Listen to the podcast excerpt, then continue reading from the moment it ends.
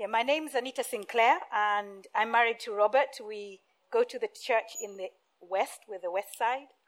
Um, we've been there, we figure out now, it's about four, three to four years. I had to check that with Emma Pickering today, because we kind of came the same time. So we've been for about three or four years in Gateway, and we're really blessed, and we love Gateway. We have two children Caleb, who's 21, and just shows how old we are. And then there's Malika over there, my daughter. She's 18. So, yes, we've been looking at the book of Ruth, and my role today, or what I'm going to do today, and what we want to do, is focus on the story itself, reading it in its entirety. And I think that's what we will do today. It's a great opportunity to just introduce the book through God's word, and I'll be reading it the first two chapters, chapter 1 and 2, and then Oriana. Where's Oriana? She'll be reading chapters 3 and 4. Thank you. So, setting the scene, as I, will just introduce it, uh, as Colin said to me, please hop, skip, and jump through it. so, I will. So, just looking a little bit of a review on it, this is a story which was set during the period of the judges a time of darkness, a time of turmoil, a time when the Israelites had turned away from God and they were doing their own thing. But in this dark time, there's this story a love story. On a face to face to it, it's like a love story, and it is a love story, but it's more than that. And I'll leave my brothers and sisters in the next week, weeks to come Victoria, Steve, Matt and Rebecca, they'll be coming and unpacking every chapter and bringing the Word of God to you through this book. And we'll see the amazing work of God working behind the scenes. So it's set, as I say, in the time of the judges. The key places is, Moab and Bethlehem. Moab, the foreign land, and Bethlehem, the breadbasket. The three main characters are Naomi, who is the widow, lost a husband and two sons. She's seen a lot of tragedy and is bitter. In the beginning of the book, you see this bitterness, and she's very open about it. But as we go to the end, you see restoration. Ruth is the other character. She's the outsider, the foreigner, the daughter in law. And then we have Boaz, who is the wealthy farmer, the Israelite farmer and later we will see him as the kinsman redeemer in the story. It's a very different culture to ours, this, this story is, and I invite you when I read it to close your eyes and think of yourself in that culture. Hot, dusty, dry country where women were second class in a way. There isn't any social welfare that we have in the Western world a culture which is still going on. In fact, I've just come back from visiting my parents in East Africa. And um, there's a lot of this story which is still happening there. It is a country that doesn't have a well structured social welfare. It depends on the traditional ways of supporting each other.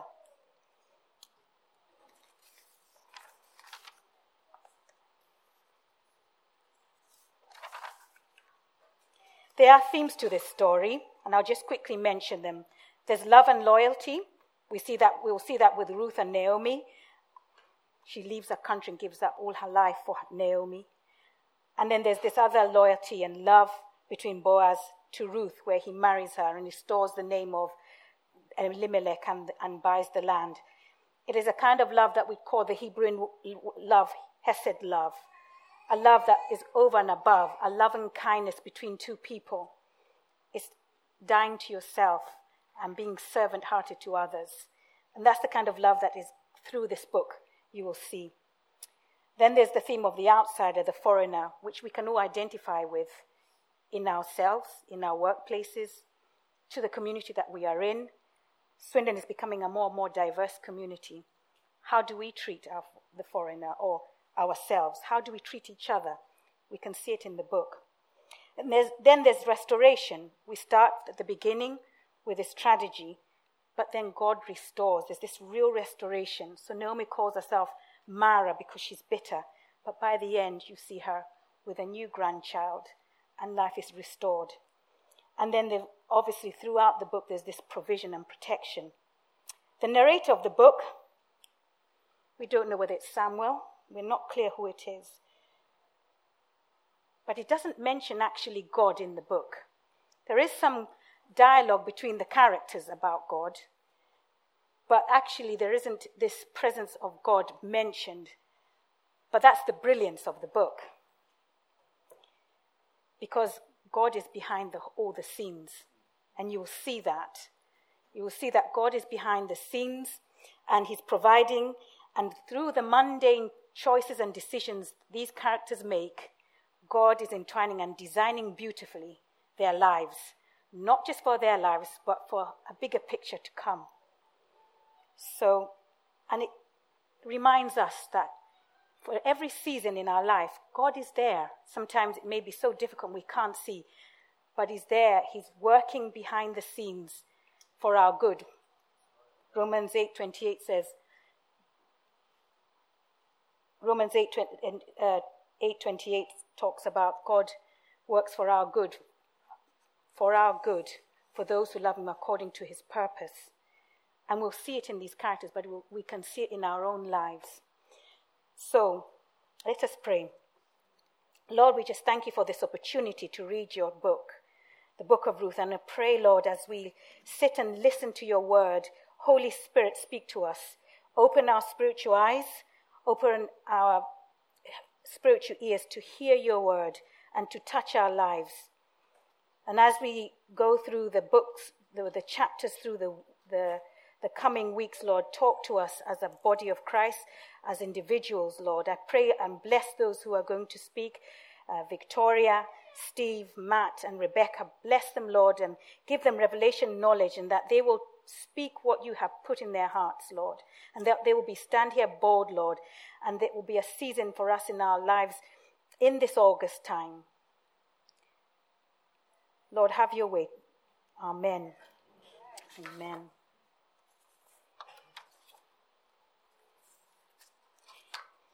In the days when the judges ruled, there was a famine in the land, and a man of Bethlehem in Judah went to sojourn in the country of Moab. He and his wife and his two sons. The name of the man was Elimelech, and the name of his wife Naomi. And the names of his two sons were Mahlon and Chilion. They were Ephrathites from Bethlehem in Judah. They went into the country of Moab and remained there. But Elimelech, the husband of Naomi, died, and she was left with two sons. These two Moabite, these took Moabite wives. The name of the one was Orpah, and the name of the other Ruth. The one, woman was left without two sons and a husband. Then she arose with her daughters in law to return from the country of Moab, for she had heard the fields of Moab that the Lord had visited his people and given them food. So she set out from the place where she was with her two daughters in law. And they went on their way to return to the land of Judah. But Naomi said to her two daughters in law, Go, return, each of you, to her mother's house. May the Lord deal kindly with you as you have dealt with the dead and with me. The Lord grant that you may find rest, each of you in the house of her husband. Then she kissed them, and they lifted up their voices and wept. And they said to her, No, we will return with you to your people. But Naomi said, Turn back, my daughters. Why will you go with me? Have I yet sons in my womb that they may become your husbands? Turn back, my daughters.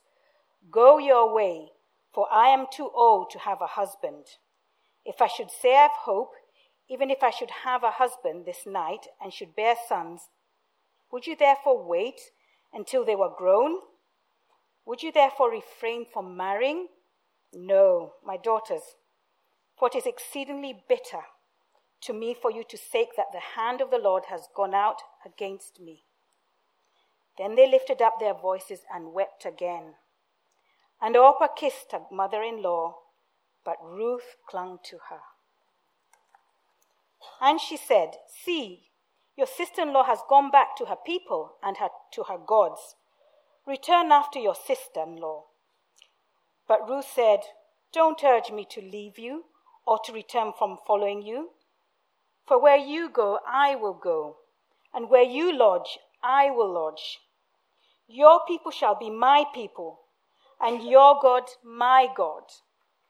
Where you die, I will die, and there I'll be buried. May the Lord do so to me, and more also, if anything, but death parts me from you.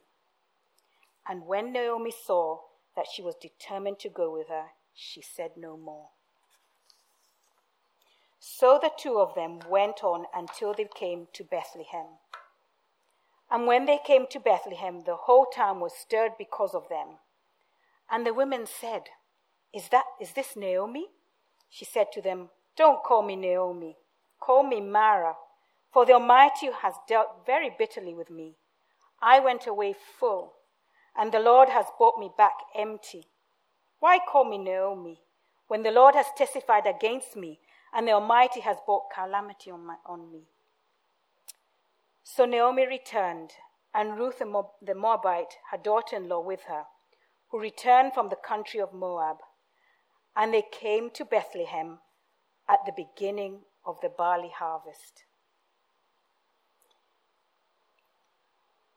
Now, Naomi has had a relative of her husband's, a worthy man of the clan of Elimelech, whose name was Boaz. And Ruth the Moabite said to her, Naomi, Let me go to the field and glean among the ears of grain after him in whose sight I shall find favor. And she said to her, Go, my daughter. So she set out and went and gleaned in the field after the reapers. And she happened to come to the part of the field belonging to Boaz, who was the clan of Elimelech.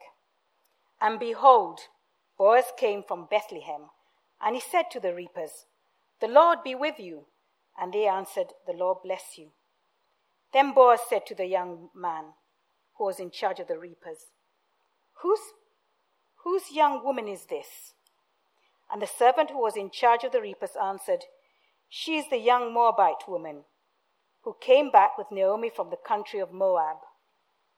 She said, Please let me glean and gather among the sheaves after the reapers. So she came, and she has continued from early morning until now, except for a short rest. Then Boaz said to Ruth, Now listen, my daughter. Do not go to glean in another field or leave this one, but keep close to my young women. Let your eyes be on the field that they are reaping, and go after them. Have I not charged the young men not to touch you? And when you are thirsty, go to the vessels and drink what the young men have drawn. Then she fell on her face, bowing to the ground, and said to him, Why have you found favor in your eyes that you should take notice of me, since I am a foreigner?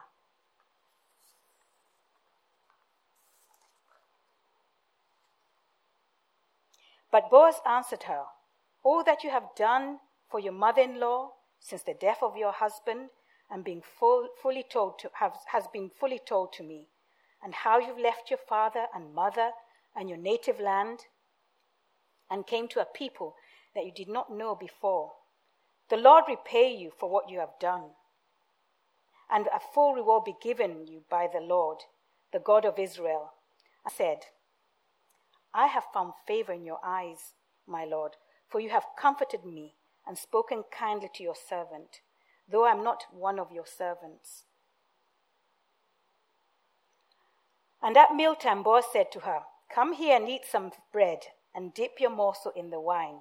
So she sat beside the reapers, and he passed to her roasted grain, and she ate and she, till she was satisfied. And she had some left over. When she rose to glean, Boaz instructed his young men, saying, Let her glean even among the sheaves, and do not reproach her. and, uh, and also pull out some of the bundles from her and leave it for her to glean, and do not rebuke her. So she gleaned in the field until evening. Then she beat out what she had gleaned, and it was about an ephah of barley. And she took it up and went into the city. Her mother in law saw what she had gleaned. She also brought out and gave her what food she had left over after being satisfied. And her mother in law said to her, Where did you glean today? And where have you worked? Blessed be the man who took notice of you. So she told her mother in law, with whom she had worked, and said, the, name, the man's name with whom I work today is Boaz. And Naomi said to her daughter in law, May he be living or the dead. Naomi also said to her, The man is a close relative of ours, one of our redeemers. And Ruth the Moabite said, Besides, he said to me, You shall keep close by my young men until they have finished all my harvest. And Naomi said to her, her daughter in law, It is good, my daughter, that you go out with his young women, lest in another field you'll be assaulted. So she kept close to the young women of Boaz, gleaning until the end of the barley and wheat harvests. And she lived with her mother in law. Then Naomi, her mother in law, said to her, My daughter, should I not seek rest for you, that it may be well with you? Is not Boaz our relative, with whose young women you were? See, he is winnowing barley tonight at the threshing floor. Wash, therefore, and anoint yourself, and put on your cloak, and go down to the threshing floor. But do not make yourself known to the man until he has finished eating and drinking. But when he lies down, observe the place where he lies. Then go and uncover his feet and lie down, and he will tell you what to do. And she replied, All that you say, I will do. So she went down to the threshing floor and did just as her mother in law had commanded her. And when Boaz had eaten and drunk, and his heart was merry, he went to lie down at the end of the heap of grain. Then she came softly and uncovered his feet and lay down. At midnight the man was startled and turned over, and behold, a woman lay at his feet. He said, Who are you? And she answered, I am Ruth, your servant. Spread your wings over your servant, for you are a redeemer. And he said, May you be blessed by the Lord, my daughter. You have made this last kindness greater than the first, in that you have not gone after young men, whether rich or poor. And now, my daughter, do not fear. I will do for you all that you ask, for all my fellow townsmen know that you are a worthy woman. And now it is true that I am a redeemer. Yet there is a redeemer nearer than I. Remain tonight, and in the morning, if he will redeem you, if he will redeem you, good, let him do it. But if he is not willing to redeem you, then as the Lord lives, I will redeem you. Lie down until the morning. So she lay at his feet until the morning, but arose before one could recognize another. And he said, Let it not be known that the woman came to the threshing floor. And he said, Bring the garment you are wearing and hold it. So she held it, and he measured out six measures of barley and put it on her. Then she went into the city. And when she came to her mother in law, she said, How did you fare, my daughter? Then she told her all that the man had done for her, saying, These six measures of barley he gave to me, for he said to me, You must not go back empty handed to your mother in law. She replied, Wait, my daughter, until you learn how the matter turns out, for the man will not rest, but will settle the matter today. Now Boaz had gone up to the gate and sat down there, and behold, the Redeemer of whom Boaz had spoken came by. So Boaz said, Turn aside, friend, sit down here. And he turned aside and sat down. And he took ten men of the elders of the city and said, Sit down here. So they sat down. Then he said to the Redeemer, Naomi, who has come back from the country of Moab, is selling the parcel of land that belonged to our relative Elimelech. So I thought sitting here and in the presence of the elders of my people, if you will redeem it, redeem it. But if you will not, tell me that I may know. For there is no one besides you to redeem it, and I come after you. And he said, I will redeem it. Then Boaz said, The day you buy the field from the hand of Naomi, you also acquire Ruth the Moabite, the widow of the dead, in order to perpetuate the name of the dead in his inheritance. Then the Redeemer said, I cannot redeem it for myself, lest I impair my own inheritance. Take my right of redemption yourself, for I cannot redeem it. Now, this was the custom in former times in Israel concerning redeeming and exchanging. To confirm a transaction, one drew off his sandal and gave it to the other, and this was the manner of attesting in Israel. So when the Redeemer said to Boaz, Buy it for yourself, he drew off his sandal.